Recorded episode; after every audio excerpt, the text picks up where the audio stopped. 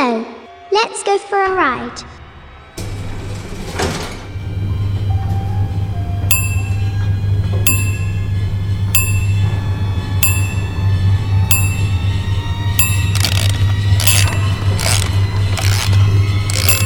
Here we are. Ninth story.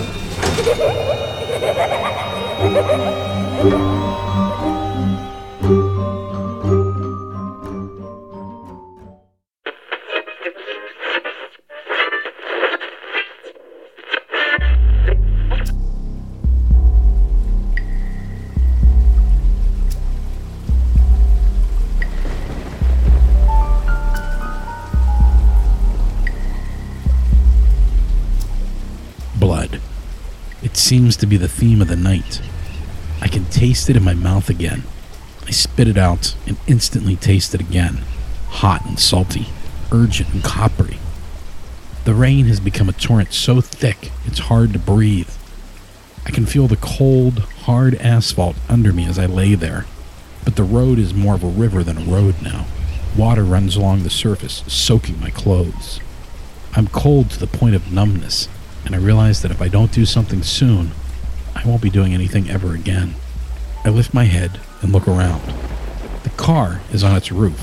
One of the taillights blinks on and off rhythmically, painting everything with a dull, bloody pulse. I watch the right rear tire spin wildly. Through the din of the falling rain, I hear the heavy hiss, sizzle, and ping from the car's belly as the rain douses the hot underside.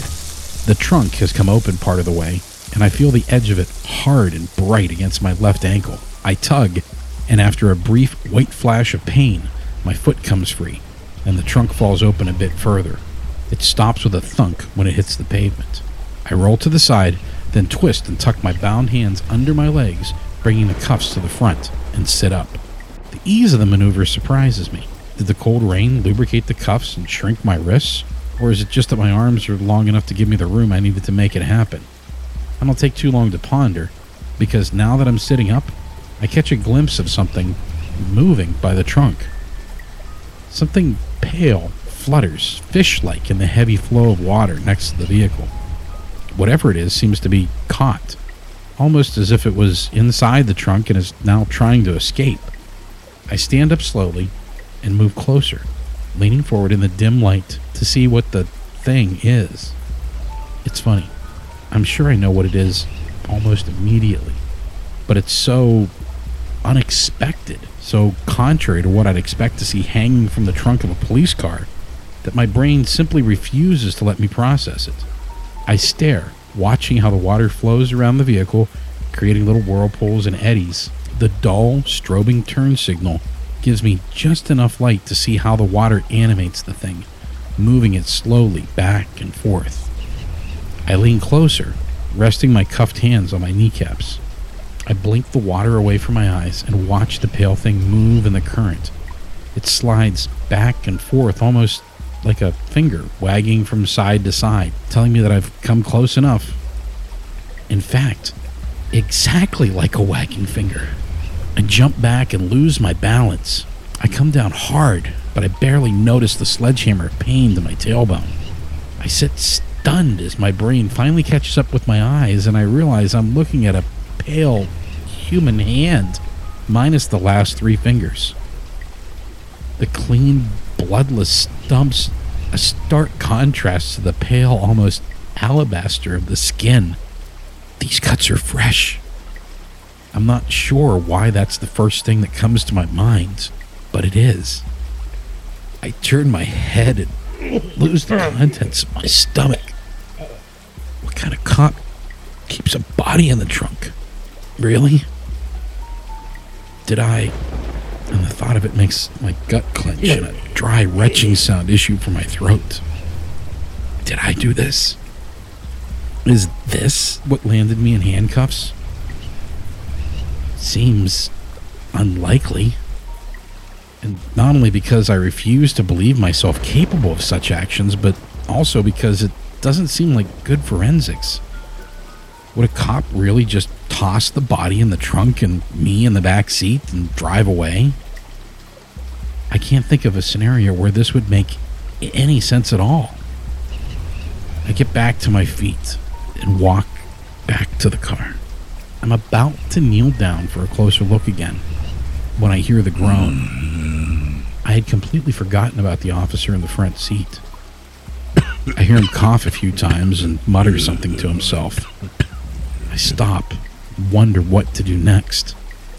I look down at the water swirling around my ankles and realize that in just the short time I've been standing here, the water has gotten deeper by at least two or three inches, I'd guess. Soon enough, the current is going to carry it away. I look down at the water swirling around my ankles and realize that in just the short time I've been standing here, the water has gotten deeper by at least two or three inches, I'd guess. Soon enough, the current is going to carry the cruiser, the cop, and whatever, whoever is in the trunk away. Should I run? Help the cop get free of the car? Or should I try to figure out why there's a body with fewer than the normal number of fingers in the trunk? My curiosity gets the better of me, and I get to my knees, lean down, and try to peek into the trunk. I quickly realize it's not going to work. Not only is this a difficult position to maintain when handcuffed, but the opening is too small and the interior too dark. About all I can tell is that there's an arm attached to the hand, but that much I knew already. I give up and crawl slowly along the side of the upturned car to the front passenger window and peer in. I don't realize I was expecting to see a gun barrel pointed at my face until I don't see one. The cop is still strapped to the seat. In this light, I can make out his profile.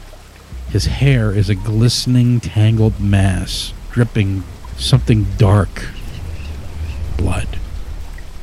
He groans again, but it's weak and hollow. I reach in through the shattered window and worm my way into the car, watching him carefully. I roll onto my back and push myself closer. I reach up and slowly take the keys from the ignition and start to roll over again. A flash of lightning illuminates his face, and I see his eyes are open and he's looking right at me. I freeze for a moment, but when he makes no move, I realize he must still be unconscious. I roll over and feel around in the water. I know it's there. Has to be. It's too big for his belt, so I'm sure it was on the front seat, unless, unless it was thrown from the car. That would be bad. I know I'd never find it in the rushing water outside. The car shifts and spins slightly. Time is short. I'm about to give up when my fingers wrap around the cold metal and I feel my heart leap with excitement. I grasp it tight in my hand and back out of the car on my hands and knees. I roll into a sitting position and lean my back against the car, taking a few deep, cleansing breaths. The car shifts again, and I understand I only have a few minutes at best. I rest the heavy aluminum mag light between my legs and quickly find the key for the cuffs on the oversized ring and shed them as quickly as I can. That done, I grab the flashlight and trot the few steps back to the trunk. I bend over, ignite the flashlight, and aim it inside the trunk.